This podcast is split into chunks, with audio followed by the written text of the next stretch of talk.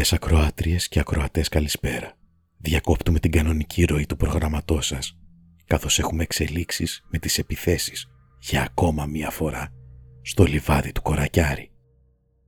Τις τελευταίες ώρες έχουν παρατηρηθεί αρκετές πυρκαγιές σε αποθήκη σιτηρών, οι οποίες επιμένουν μέχρι να κάψουν και τον τελευταίο κόκο καλαμποκιού, τον τελευταίο καρπό του σταχιού. Το φαινόμενο θα ήταν περίεργο από μόνο του. Ωστόσο, ενισχύεται η περιπλοκότητά του από το γεγονός ότι τις τελευταίες μέρες τα ξύλα στις γύρω περιοχές είτε έχουν κλαπεί είτε έχουν σαπίσει. Ακόμα και αυτά που είχαν στεγνώσει ήδη.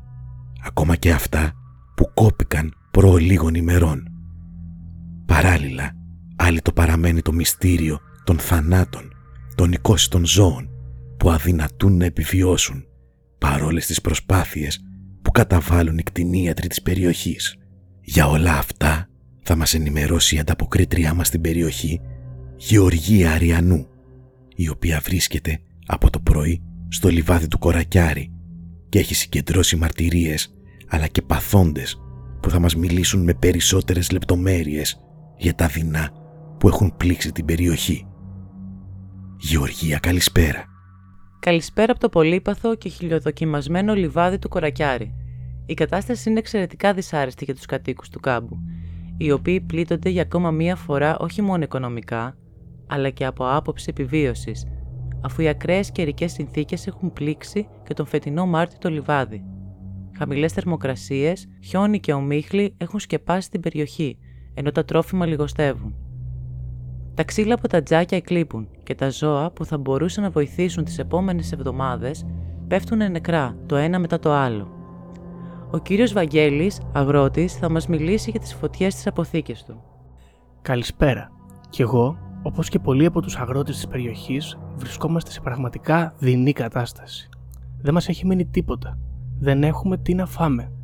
Τι να ταΐσουμε τα παιδιά μας. Κύριε Βαγγέλη, πώς προκλήθηκαν οι φωτιές; Πραγματικά δεν έχω την παραμικρή ιδέα. Η φωτιά και στις δύο αποθήκες μου ξεκίνησε ταυτόχρονα, χωρίς να έχουν κάποια επαφή αυτές μεταξύ τους. Θυμάμαι χαρακτηριστικά ότι τα σκυλιά μου άρχισαν να αληχτούν, πράγμα περίεργο, αφού γενικά είναι πολύ ήσυχα, και ενώ από μπροστά από το σπίτι περνούσε μόνο μια ηλικιωμένη κυρία, την οποία προφανώς δεν θα μπορούσε να θεωρήσουν απειλή. Ακριβώς τη στιγμή που η ηλικιωμένη κυρία πέρασε από τη γωνία του σπιτιού, οι δύο αποθήκες άρχισαν να τυλίγονται σε φλόγες τεράστιες, σαν να άρπαξαν ταυτόχρονα από μέσα και απ' έξω. Άμεσα φώναξα βοήθεια και βγήκαν κατευθείαν τα παιδιά μου και οι γείτονες για βοήθεια. Προσπαθήσαμε με σωλήνες αλλά και με μια αντλία να σβήσουμε τις φωτιές χωρίς κανένα αποτέλεσμα. Τεράστιες ποσότητες νερού έπεφταν πάνω στις φλόγες, όμως εκείνες όχι απλά δεν έσβηναν, ούτε καν μειώνονταν. Όσο και αν προσπαθήσαμε, η φωτιά σταμάτησε μόνο όταν είχαν καεί όλα τα αποθέματα τροφής και καρπών που είχαν απομείνει για να συντηρηθούμε μέχρι την καινούργια σοδιά. Το ακόμα πιο αλόκοτο είναι ότι ενώ οι φλόγες έδειχναν να καίνε τα ξύλα των τείχων των αποθηκών, όταν οι προμήθειες κάηκαν και η φωτιά έσβησε, τα ξύλα αυτά έμοιαζαν σαν να μην άρπαξαν ποτέ, σαν η φωτιά να μην πέρασε από πάνω τους. Σας ευχαριστούμε, κύριε Βαγγέλη. Το λόγο θα δώσω στην κυρία Ερασμία, η οποία σε λίγες ώρες έχασε όλα της τα ζώα. Γεωργία, να σε διακόψω, καθώς έχουμε τρίτο εμπρισμό σε άνθρωπο τις τελευταίες ώρες και αυτή τη φορά κοντά στα λόνια, όπως και τις δύο προηγούμενες. Φαίνεται πως πρόκειται για κάποιον μανιακό που βάζει φωτιά σε ανθρώπους. Μυστήριο αποτελεί και ο τρόπος που το κάνει αυτό, αφού δεν έχουν βρεθεί έφλεκτες ουσίες πάνω ή μέσα στα νεκρά σώματα. Και λέω μέσα, καθώς φαίνεται ότι οι δύστιχοι αυτοί άνθρωποι έχουν καεί από μέσα προς τα έξω σαν τα σωθικά τους να άρπαξαν φωτιά πριν από το δέρμα τους. Και ενώ τα σπλάχνα τους απανθρακώθηκαν και θα περίμενε κανείς να έχει γίνει κάρφουνο και το υπόλοιπο σώμα τους εξωτερικά. Αυτό έχει μείνει σχεδόν άθικτο. Μόνο το πρόσωπο και τα χέρια τους έγιναν μαύρα, σαν να μαύρισε ότι δεν βρισκόταν καλυμμένο με ρούχα. Σαν η εσωτερική φωτιά να προσπάθησε να βγει στον ήλιο και τα κατάφερε από τα ακάλυπτα σημεία του σώματος χωρίς όμως να τα κάψει. Στην τηλεφωνική μας γραμμή αυτόπτης μάρτυρας που δεν θέλει να αποκαλύψει την ταυτότητά του θα μας πει τι είδε στο σημείο του τραγικού συμβάντος. Καλησπέρα. Το σκηνικό στο οποίο έγινα μάρτυρας είναι αν μη τι άλλο μακάβριο. Πραγματικά μυρίζει θάνατο βγαλμένο από τα βάθη της χειρότερης κόλασης. Της πιο βαθιάς και καυτής κόλασης. Βρισκόμουν στο δάσος ανάμεσα στο λιβάδι του Κορακιάρη και των Αλωνιών αυτό που οι ντόπιοι ονομάζουν υγρόλακο λόγω της συνεχούς έντονης ομίχλης που κρατάει το χώμα και τα δέντρα μόνιμα τόσο υγρά, τόσο που οι ρίζες τους να γυρνάνε πολλές φορές προς τα πάνω για να βρουν νερό. Είχα πάρει το μονοπάτι που οδηγεί στα αλόνια, ώσπου σε μία στροφή είδα μπροστά μου έναν άνδρα με μία στίβα ξύλα στην πλάτη. Είχε βγάλει το αδιάβροχό του και το είχε πετάξει πάνω στα ξύλα, παρόλο που έκανε αρκετό κρύο, και είχε μείνει με ένα πουκάμισο με τα μανίκια σηκωμένα. Υποθέτω πως είχε κάνει μεγάλη διαδρομή φορτωμένος και είχε ζεσταθεί. Λίγο πιο μπροστά του διέκρινα μέσα στην ομίχλη μια γιαγιάκα, η οποία για λίγο γύρισε και κοίταξε μία εμένα και μία τον άντρα με τα ξύλα. Τότε αυτός άρχισε να βγάζει καπνούς και γονάτισε. Ευτυχώς η γριούλα ή δεν το πρόσεξε ή δεν έβλεπε καλά και ξαναγύρισε στο δρόμο της και δεν είδε την οδυνηρή συνέχεια. Ο άντρα άρχισε να ουρλιάζει. Τον πλησίασα και είδα από το ανοιχτό του στόμα να βγαίνουν φλόγες. Σε δευτερόλεπτα τα μάτια του έλειωσαν και από τις κόχες έβγαιναν μικρές φωτιές. Σαν η καρδιά του να πήρε φωτιά και να έκαιγε το κορμί του από μέσα. Σαν να κεγόταν η ψυχή του χωρίς να επηρεάζει το περίβλημά του. Σε μερικά δευτερόλεπτα ακόμα είχε μείνει σχεδόν ένα άδειο σακί από κάμενα σπλάχνα και κόκαλα, ενώ το δέρμα του στο πρόσωπο και στα χέρια του είχε απλά μαυρίσει, σαν να είχε παραμείνει για ώρα στο χωράφι. Ακόμα το σκέφτομαι και δεν μπορώ να πιστέψω ότι είδα κάτι τέτοιο. Πραγματικά μια μυστήρια και μακάβρια ιστορία που ελπίζουμε γρήγορα να βρεθεί η εξήγησή της. Γεωργία, επιστρέφουμε σε σένα και την κυρία Ερασμία. Κυρία Ερασμία, πείτε μας για την εμπειρία σας. Τα ζώα μου άρχισαν να πέφτουν νεκρά το ένα μετά το άλλο. Την ώρα που άκουγα το Βαγγέλη να φωνάζει για τη φωτιά ήμουν στο στάβλο και τάιζα τα ζώα μου και ήταν όλα ζωντανά και υγιέστατα. Μετά βγήκα έξω. Πρέπει να ήμουν η πρώτη που βγήκε για βοήθεια, γιατί πρόλαβα κι εγώ να δω τη γιαγιά που περνούσε. Όταν η φωτιά έσβησε, γύρισα να κλείσω το στάβλο και ήδη ένα κατσικάκι ήταν νεκρό. Εκείνη την ώρα νόμιζα ότι απλά κοιμόταν. Όμως σήμερα το πρωί που πήγα να τα ανοίξω, το άμυρο βρισκόταν στην ίδια θέση και άλλα τέσσερα κοίτονταν νεκρά. Όλα στην ίδια θέση. Και παρόλο που το δέρμα τους ήταν κρύο, ένιωθες πως η καρδιά τους ήταν ακόμα ζεστή. Ο κτηνίατρος δεν μπορούσε να μας δώσει καμία εξήγηση. Όμως εγώ ξέρω. Όλα αυτά είναι έργο αυτών των αλόθρησκων, των παγανιστών που ήρθαν να κάνουν τα όργια τους φέτος στο λιβάδι μας. Για ποιους μιλάτε κυρία Ερασμία; Για αυτούς τους κλωστάδες, τους εμπόρους των κλωστών, αυτή τη σέχτα, τη συμμορία, την αίρεση, τους απογόνους των σατήρων, αυτοί οι κάβυροι από τα αρχαία ακόμα χρόνια όταν ο κόσμος δεν αγόραζε την πραμάτια τους.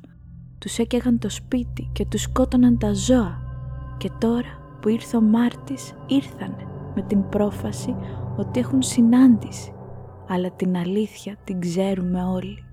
Ήρθαν για να δουν ποιοι φοράνε τις ασπροκόκκινες κλωστές στα χέρια και στα πόδια τους και όσους δεν τις φοράν τους εκδικούνται για να τους υποτάξουν, να τους φοβήσουν και να τους αναγκάσουν την επόμενη χρονιά να αγοράσουν τις ασπροκόκκινες κλωστές τους. Όμως εμείς αντιστεκόμαστε, δεν θα μας εκβιάσουν. Αρνούμαστε να ακολουθήσουμε τις αρχαίες επιταγές τους. Αρνούμαστε. Ξέρω πολύ καλά ότι ήρθαν εδώ για να κάνουν τα υποχθόνια συμπόσια τους σε αυτά τα καταραμένα μπουντρούμια κάτω από τον Άγιο τόπο μας. Σε αυτά τα κελιά που μόνο σατανάς γνωρίζει και από εκεί ξεπηδάει όποτε θέλει σε άλλους τόπους. Η κυρία Ερασμία προφανώς βρίσκεται σε σύγχυση, σε παροξισμό. Στην τηλεφωνική μας γραμμή ωστόσο έχουμε τον κύριο Ιφαντή, ο οποίος ζήτησε να παρέμβει εκ μέρους του τοπικού συμβουλίου κλωστοπαραγωγών. Κύριε Ιφαντή, χωρίς βεβαίως να πιστεύουμε τα λόγια του παροξισμού της προλαλήσας σας, θέλετε να πείτε κάτι πάνω στο θέμα; Καλησπέρα. Η ιστορία που ανέφερε η κυρία προηγουμένως, αν και περιέχει πολλές αβάσιμες κατηγορίες, αναφέρει και κάποιες αλήθειες. Αυτές θα ήθελα να τονίσω και να αποκαλύψω την πραγματική αλήθεια, την οποία όλοι σας αρνείστε να δείτε. Όντως, η συντεχνία των κλωστάδων υπάρχει από τα αρχαία χρόνια. Όντως, ήμασταν ακόμα και στη Σταμοθράκη, στα Καβύρια Μυστήρια και μετά μεταφερθήκαμε στην Αθήνα, στα Λευσίνια. Ήμασταν εκεί από την αρχή. Εμείς προμηθεύαμε τον κόσμο με τις κόκκινες και άσπρες κλωστές σε μαζικό επίπεδο. Κάθε Μάρτι και από τα πρώτα μυστήρια πείσαμε τον κόσμο να φοράει ένα συνδυασμό τους στα χέρια και στα πόδια. Ήμασταν εκεί όχι για να πουλήσουμε κλωστές στον κόσμο, αλλά για να το προστατέψουμε με αυτές. Εννοείται ότι υπάρχει περίπτωση να πιστεύετε, έστω και στο ελάχιστο, και μάλιστα εδώ και αιώνες, ότι οι δύο κλωστές είναι ικανές να προστατεύουν τον άνθρωπο από τις ακτίνες του ήλιου του Μαρτίου. Νομίζω πως μας κοροϊδεύετε. Εννοείται πως όχι. Αυτό θα ήταν παράλογο. Πάντα προσπαθούσαμε να σας προστατέψουμε από την Μπάμπου Μαρτιά, την αθάνατη εκδικητική μάνα που εδώ και χιλιάδες χρόνια, ψάχνοντας μάταια την κόρη της, απειλεί να αφανίσει την ανθρωπότητα. Κύριε Φαντή, αναφέρεστε στον τοπικό μύθο της Μπάμπους της Μαρτιάς, που πριν λίγα χρόνια ο γαμπρός της έφυγε με την κόρη της μακριά της και, σύμφωνα και πάλι με τον τοπικό μύθο, έχει πάρει τους δρόμους για να τη βρει. Ωστόσο τον περισσότερο χρόνο της τον περνάει σε μια καλύβα στο νησί. Είστε σοβαρός. Απόλυτα σοβαρός. Και αν νομίζετε ότι η Μπάμπο η Μαρτιά είναι μια καλοκάγαθη 80χρονη γριούλα που ίσως να τα έχει λίγο χαμένα, είστε βαθιά νυχτωμένες. Η Μπάμπο η Μαρτιά έζησε πριν εκατοντάδες χρόνια και θα σας πω εν περιλήψει την ιστορία της για να ξέρετε με τι έχετε να κάνετε.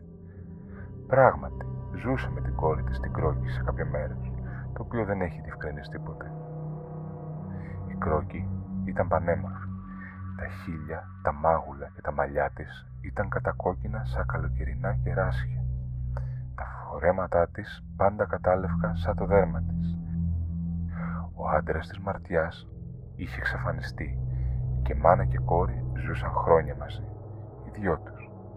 Κάποτε η Κρόκη ερωτεύτηκε ένα πλούσιο ξένο που ήρθε στο χωριό τους να μείνει για λίγο. Ο πλούσιος δεν ήθελε την Κρόκη και αυτή ήταν απαρηγόρητη. Η Μαρτιά, παρόλο που δεν συμπαθούσε καθόλου τον πλούσιο γιατί της τίμιζε τον άντρα της, δεν μπορούσε να βλέπει την κόρη της να χάνει το κόκκινο από τα μάγουλά της. Έτσι αποφάσισε να τη βοηθήσει να τον κερδίσει με μάγια. Να τον δέσουν με τα ξόρια του έρωτα. Έδεσαν στο ρούχο του τρεις φορές μία κλωστή από το φόρεμά της μπλεγμένη με μία τρίχα από τα κόκκινα μαλλιά της και τα ίδια φόρεσε και η κρόκη στο χέρι και το πόδι της. Πάνω στο μήνα είχαν παντρευτεί. Το πλουσιόπεδο όμως ήταν μέθησος. Την έβριζε την κρόκη και τη χτυπούσε. Την κλείδωνε στο σπίτι να μην βλέπει τον ήλιο μέχρι τη μέρα που την πήρε από το χωριό και εξαφανίστηκε. Ήταν ο μήνας που αργότερα ονομάστηκε Μάρτης. Από τότε, εκατοντάδες χρόνια πριν, η μπάμπο η Μαρτιά, αφού ορκίστηκε στα μαλλιά της κόρης της να μην πεθάνει αν δεν τη βρει, γυρνά τους τόπους και τους χρόνους, αναζητώντας την κρόκη. Για χρόνια γυρνούσε και όποιον συναντούσε στο δρόμο, άντρα ή γυναίκα, τυφλωμένη από τη λακτάρα να δει την κόρη της και το μίσος της για τον πλούσιος σφετεριστή, τον σκότωνε.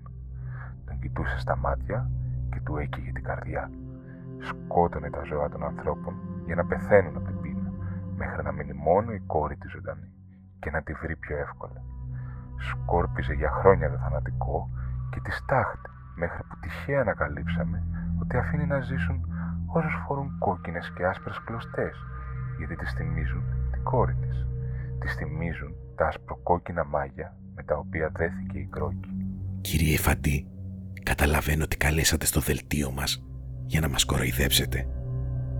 Όμως κάπου εδώ το παραμύθι σας πρέπει να σταματήσει. Κυρίες και κύριοι, μέχρι να έχουμε κάποιο καινούριο επιστημονικό στοιχείο για τα παράξενα αυτά γεγονότα στο λιβάδι του Κορακιάρη, επιστρέφουμε στην κανονική ροή του προγραμματός σας. Για οποιοδήποτε νεότερο θα διακόψουμε ξανά και ελπίζουμε αύριο να ξημερώσει μια καλύτερη μέρα για όλους.